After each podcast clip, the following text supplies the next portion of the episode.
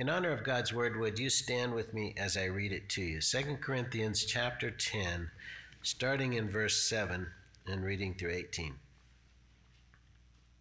Look what is before your eyes. If anyone's confident that he is Christ, let him remind himself that just as he is in Christ, so also are we. For even if I boast a little too much of our authority, which the Lord gave for building you up and not for destroying you, I will not be ashamed. I do not want to appear to be frightening you with my letters, for they say his letters are weighty and strong, but his bodily presence is weak, and his speech of no account. Let such a person understand that what we say by letter when absent, we do when present. Not that we dare to classify or compare ourselves with some of those who are commending themselves, but when they measure themselves by one another and compare themselves with one another, they're without understanding. But we will not boast beyond limits but will boast only with regard to the area of influence God has assigned us. To each, to reach even to you, for we are not overextending ourselves as though we did not reach you, for we were the first to come all the way to you with the gospel of Christ. We do not boast beyond limit in the labors of others, but our boast is that as your faith increases, our area of influence among you may be greatly enlarged so that we may preach the gospel in lands beyond you without boasting of work already done in another's area of influence. Let the one who boasts boast in the Lord. For it's not the one who commends himself who is approved, but the one whom the Lord commends. Amen. This is God's word. You can be seated.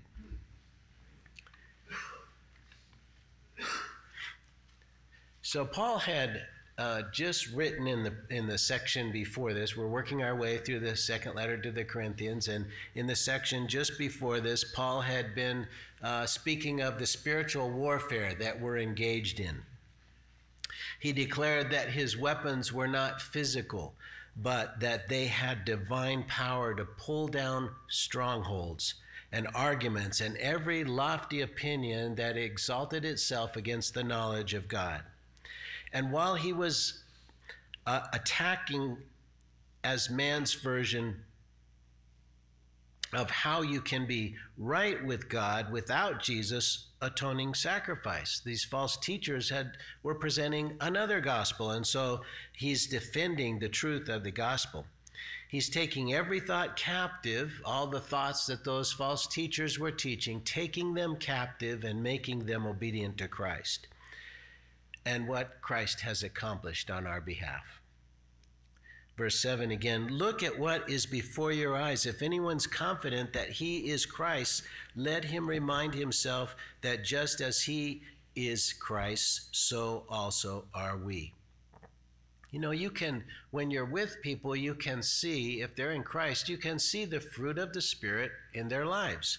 Their lives uh, are a reflection of what's in their heart though we, we might differ in style, we might differ in our particular calling, we don't need to criticize the, the little differences. If there's the fruit of the Spirit, we should acknowledge and cur- encourage actually the difference in our ministry. You know, we're all given a different a different ministry by Christ. Each of us has our own calling, and sometimes we think everybody should have the same calling we do.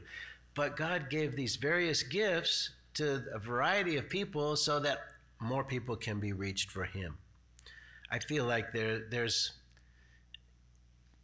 too much criticism and nitpicking going on in the body of Christ, especially in America. If you go to a foreign field, if you're a missionary on a mission field, denominations aren't very important because out there around you is all the Christ denying world, or, or if you're in the Muslim world, or if you're in another uh, field of animism or whatever, everyone around you has a totally different belief. So it doesn't matter if you're Brothers Assembly of God or Baptist or even Catholic, if they believe the faith that Jesus Christ died for our sins, all of a sudden we come together, we pray together, and we work together. But here in America, where we have so many options, we start you know, we start nitpicking. Now, you should believe what you believe because of what the Word of God teaches, and you should have a strong conviction on that. But on the peripheral issues, we need to, to be a little more generous and gracious. We're all bound to have minor doctrinal differences and expectations with, with almost anyone we know. Uh, hardly anybody, even within the same family, believes exactly the same thing. But that should not cause division. Try to understand the scriptures that led those people to believe in the conclusions they've reached and agree to disagree peacefully and with respect when you agree on those essentials of who Christ is and what he's done for us. There was a time years ago when, when a movement came through town that, that swept up a lot of believers. I noticed some deception that, that was going on, and so I, I felt led not to be a part of it. Nevertheless, they preached the gospel. And Paul in Philippians chapter 1, when he was in prison in Rome, he mentioned that there are some people out there on the street who aren't even believers preaching the gospel, trying to get him in trouble. And he said, it's a good thing because the gospel's being preached. He didn't even care if they weren't believers as long as the gospel went out, the truth of what Jesus has done for us. So I told our congregation if, if you feel led to be part of it, then be a part of it. Follow the Spirit's leading. But eventually it did cause division, and the church that embraced it filled up with people from other churches that embraced the movement. The churches that didn't found their membership drop. But that was only for a season. Now that church has less attendees than it did before the movement began. Time has a way of clarifying the issues. The law of sowing and reaping cannot be altered. Churches that are competing for members from uh, with other churches are going to find other churches competing for their members, right? So reap it just happens that way. If that's their main goal, then they've missed the main reason for existing. Paul's saying, Look at what is before your eyes. If you see the fruit of the Spirit, it's most likely of God. If you see the fruit of the flesh, then it likely is not. But that takes discernment. Sometimes what looks good at first has an underlying agenda that's different. And we can ask ourselves if someone is personally benefiting from it or if all glory is going to God. That helps us discern. Paul was telling the followers of the false teachers that if they were so certain they belonged to Christ while rejecting Paul and his team, they just needed to open their eyes and see what the false teachers were claiming about Paul was groundless. Paul and his team obviously belonged to Christ. Their sacrifices for Christ bore witness to that fact. The false teachers would say, Don't believe your lying eyes. It's true that things aren't always as they appear, but having witnessed the faithfulness of Paul and his team for a year and a half surely gave evidence to the depth of their faith. D.A. Carson summed up what the uh, what this was all about really well. He wrote, The folly of the self appointed apostles is that they had set up their own subjective standards of excellence, training in rhetoric, speaking fees, ecstatic experiences, commendations, awards, and so on. And then they judged themselves by conformity to those standards. The false apostles had no desire to measure themselves by objective criteria, criteria used by Paul, which was allegiance to the gospel, conformity to Christ's character, and participation in Christ's sufferings. That's the end of the quote. Eventually, those who put on a good front will be seen for their real motives. And conversely, those who may be accused of wrong motives will be seen faithful and sacrificial over time. As Jesus said, by their fruits you will know them. Verse 8 For even if I boast a little too much of our authority, which the Lord gave for building you up and not for destroying you, I'm not ashamed, Paul said. This dynamic that Paul's writing about is a conflict that every servant of God has. Christ in us is the highest authority, and yet, without him, we can do nothing. In Christ, we can be bold. In ourselves, we should be humble. And yet, the issue is whether our flesh is deceiving us into thinking we are in the Spirit when we're really in the flesh. Paul's authority was Jesus' calling that made him the apostle to the Gentiles. He surrendered himself to the will of God, and he died every day to his own will and his own ways. He had every right to claim authority over the church of Corinth that Jesus had established through him. His message of grace as the means of faith and salvation was God's message and not his own. It was the opposite of what he'd grown up under. It was not pride that boasted of his authority, but rather being surrendered to the will of God and having faith in Jesus. Paul declared himself to be the worst of sinners. He also claimed he died to that person he once was, and now Christ lived in him. That's humility in self and boldness regarding the life of Jesus in him. How can we be ashamed of what God does through us when we're living for Christ, manifesting the life of Christ in our mortal bodies? If that's the case, to be ashamed of what God does through us, then it's to be ashamed of God.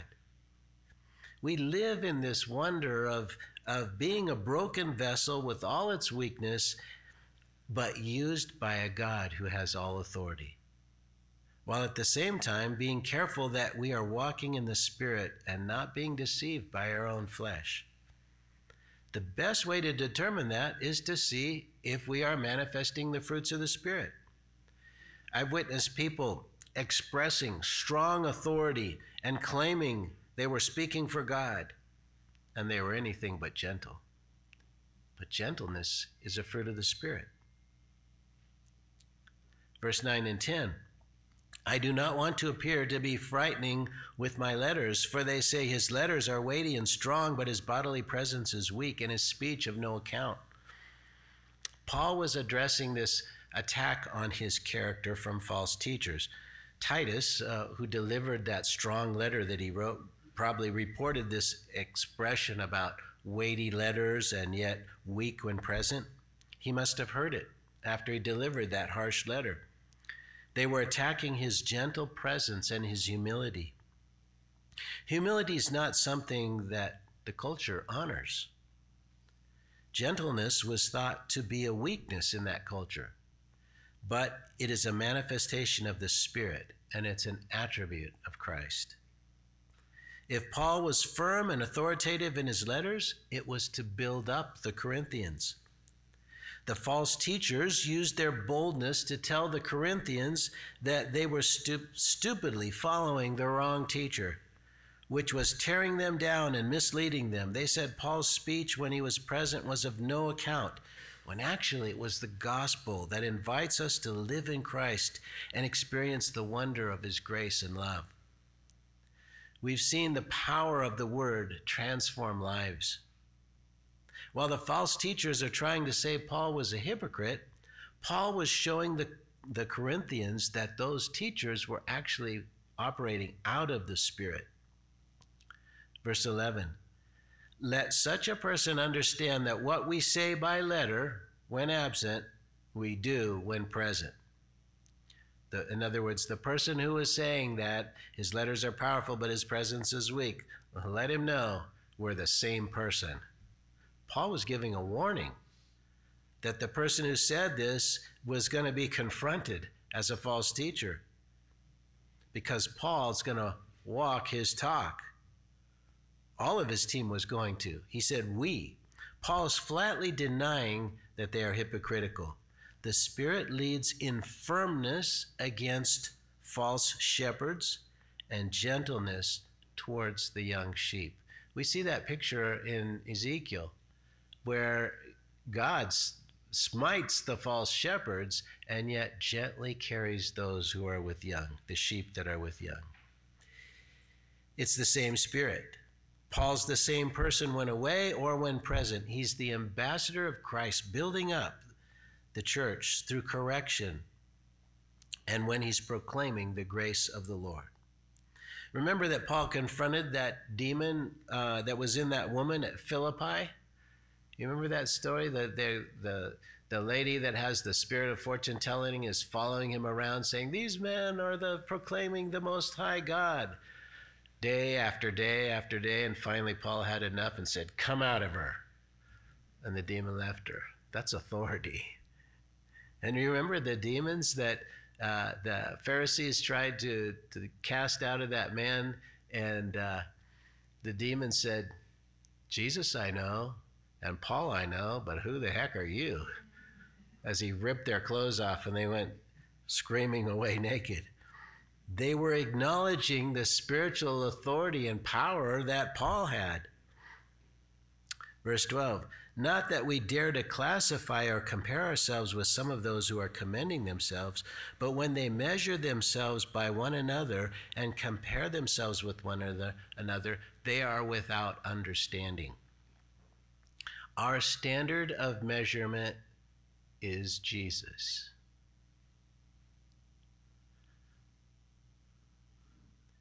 Take a deep breath because we all fall way short of that. Amen? If you compare yourselves with others, you can say, Yeah, I'm better than that guy, but tell me you're better than Jesus. Or a measure up to Jesus. No one dares to say that. That's why we need him so much. That's what the gospel's all about. If you want to compare yourself with someone, compare yourself with him. Then you'll be humbled instead of puffed up. The false teachers were trying to compare their credentials, their, their smooth rhetoric with Paul's preaching. They commended themselves, which means they're boasting in their own perception of themselves. Paul wrote that if you boast, you should boast in the Lord. When you ask people if they think God would let them into heaven, you know, our brother Ron uh, Kess, he, he often goes up to NAU. He works for Billy Graham on the phone, and he often asks people um, after he goes through, you know, whether they're a sinner or not and so forth. The last question he asks them is, What do you think your chances are of getting into heaven? And most people will compare themselves with others when they try to give you give themselves a percentage, you know.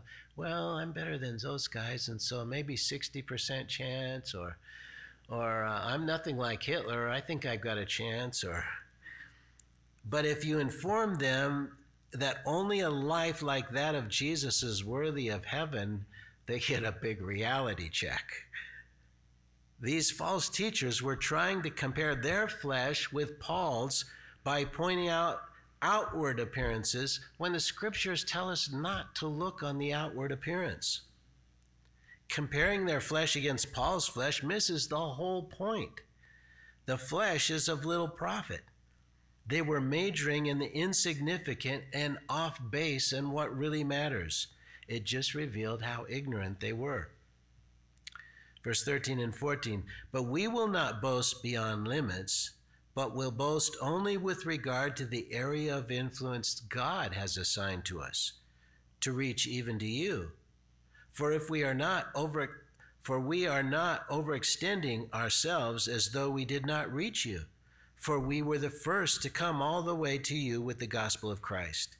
We do not boast beyond the li- beyond limit in the labor of others. So Paul's reinforcing this truth that his team founded this church. They traveled a great distance at the leading of the Holy Spirit to bring the gospel of grace to the Gentiles in Corinth. That was what God assigned Paul to do when he was converted, when Ananias prayed and prophesied over him. He was fulfilling his God given assignment. He was not claiming some self conceited authority, it was given to him by God. It was reinforced by the church at Antioch in chapter 13 of Acts when they prayed and the Holy Spirit said, Separate Paul and Barnabas for the work of the ministry. The false teachers were neither sent out nor were they founders of the church. They were usurpers. When Paul asked the Jerusalem council about these teachers, the council said that they did not send them out. Acts 15 24. Their claim over the Corinthian church was trying to usurp the labor of Paul's team. Paul's saying that if God sent them to evangelize, then go start churches somewhere else. This reminds me of, of some pastors who come into town and, and claim they want to evangelize while siphoning off believers from other churches to make up their congregation. The Judaizers in Paul's day were trying to take credit for his work and ingratiate themselves with the Jews by telling them that they got the Gentiles to obey the laws of Moses. It was a denial of the finished work of Christ for their own vanity. No wonder Paul's second letter was so harsh. The same kind of self serving goes on today, and it has to be firmly confronted with the truth. Verse 15 be. But our hope is that as your faith increases, our area of influence among you may be greatly enlarged, so that we may preach the gospel in lands beyond you without boasting of work already done in another's area of influence. Paul believed in the Great Commission that we are to make disciples. And in the letter to Timothy, he said we're to teach others who will be able to teach others. In other words, the whole goal of the Great Commission is to have spiritual children who then produce spiritual grandchildren who produce great grandchildren. In other words, the gospel goes on and on as each generation disciples the next. That's the Lord's plan for growing the church, making disciples who make disciples. He expected the Corinthians to make converts which would expand the ministry area that he was responsible for. Like Jabez, he wanted his, his area of ministry to be expanded. Not for his glory, but to preach where the gospel had not yet been preached for the glory of God. He wanted spiritual grandchildren and great grandchildren. He didn't want to take credit for someone else's work. And that would take place as the faith of the Corinthians increased. As their faith increased, they'll make disciples. Faith comes from hearing, hearing through the word of Christ. So listen to God and obey. And how do we listen? It's through the word of Christ. And then lives are touched and the kingdom expands. If you're in Christ, your heart longs to hear that day when Jesus will say to you, well done, good and faithful servant. Enter into the joy of your Lord. Verse 17 Let the one who boasts boast in the Lord. Paul rephrases Jeremiah 9 23 and 24.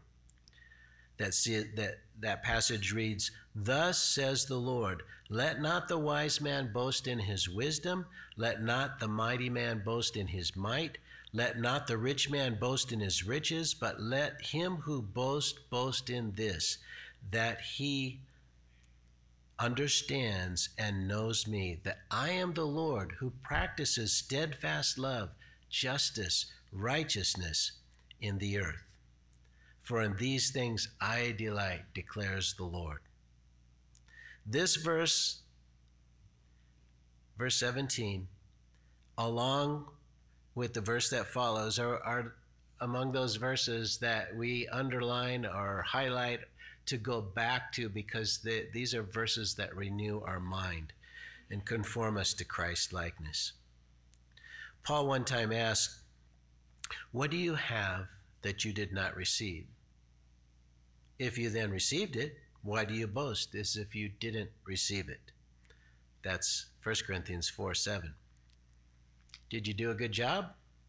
Who gave you the strength, your mind, the opportunity, breath, finances, ability, gifts, and on and on? It all comes from God. Understand and know Him.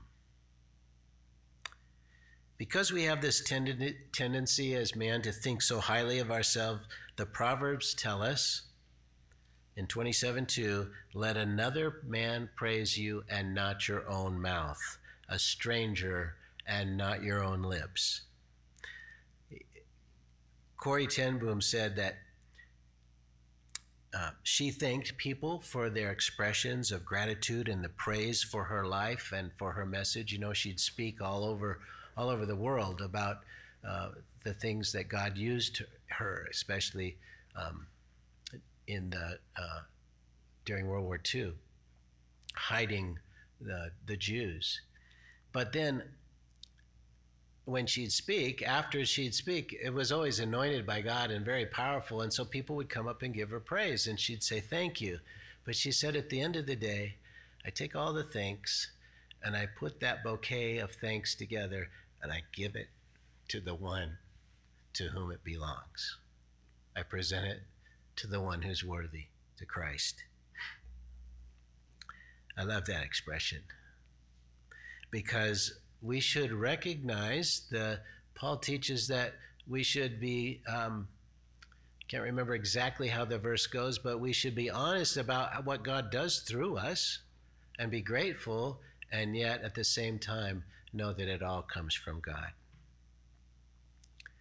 He was willing to use even flawed creatures like us.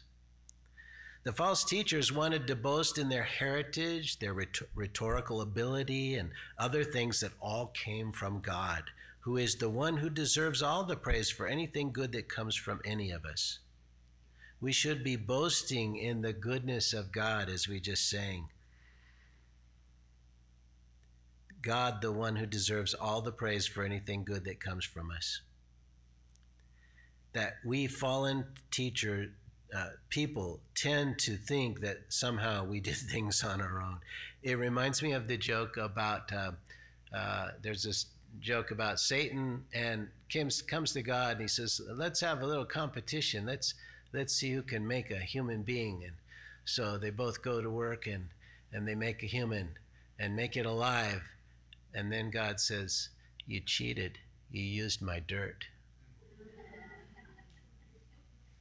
It all comes from God. He deserves all the glory.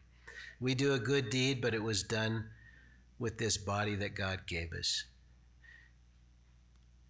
Should that not be what we do with the gifts of God? Use it for good, for His glory?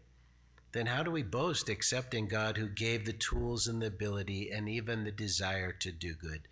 Verse 18 For it's not the one who commends himself who is approved, but the one whom the Lord commends. Man can boast in all kinds of accomplishments and pat himself on his back, but without the gifts God has given us, we could do nothing. John 15, 5. Without him, we can do nothing. When people start bragging about what they've accomplished or who they know, it just really saddens me. It sometimes comes from a lack of confidence in who we are in Christ, and in other cases, it's the desire to impress people and gain their approval. The only approval that we should be seeking is God's approval. Sure, we all want to be approved by man, and if it's so that the ministry won't be blamed, in other words, we want things to be uh, respectful in the eyes of the community, that's not a bad thing. But if it's for self, it's just foolish. The people who are praised by man one day can be scorned by them the next. If you do not agree with someone's the ideology or, or declare your faith in Jesus, that praise can quickly turn to disdain. You know the expression, fame is fickle. It's very true. It's only God's approval that matters. It seems that God prefers to use broken people. Look at how Peter failed how Paul behaved before he saw the Lord, how King David sinned against God. And yet, these are great heroes of the faith. In this same letter, Paul wrote in chapter 4, verse 7 But we have these tr- this treasure in jars of clay to show that the surpassing power belongs to God and not to us. Paul declared that Jesus had chosen him as one of the worst of sinners so that and I'm quoting from 1 Timothy 1:16, Jesus Christ might display his perfect patience as an example to those who were to believe in him for eternal life. In other words, he was saying, God chose me so that he could present me as a trophy of how great his grace is.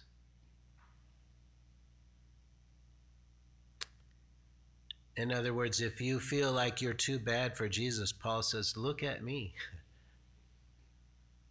God chose a Christian killer to be an apostle. If he has that kind of patience and power, have faith in what he can do for you. Amen. So, how do we find ourselves worthy of God's commendation? How, how do we, broken vessels, full of failures and scars, become approved by God? Well, it goes back to the call to worship, the gospel. It starts with asking for his mercy and inviting him to take up residence in us, forgiving us of our sins. Then it's to be found in his son and his son in us. It's letting Jesus' life be seen in the things we do and say. As we read earlier in Corinthians, to see his life manifested in our mortal bodies. Jesus is the only one worthy to be commended. May he be seen in our lives, and may he receive all the glory. And may we be approved simply because we are found in him and yield to his life in us. And then it's to recognize that all good things come from him and that he deserves all the praise. Amen. Amen. Jill, would you lead us in a closing song? And then I'll give the benediction.